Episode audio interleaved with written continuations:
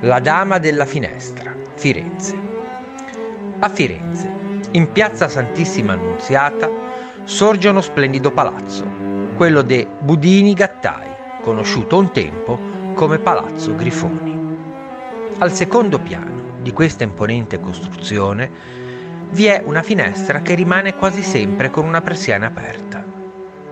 Una triste e romantica leggenda settecentesca, che accompagna da secoli la storia ufficiale del palazzo, ci racconta il motivo.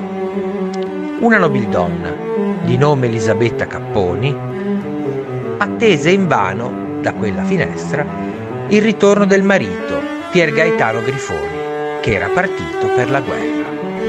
Ella, non avendo ricevuto più notizie del suo amore, si lasciò morire nella stanza, tirando l'ultimo sospiro proprio da quella finestra.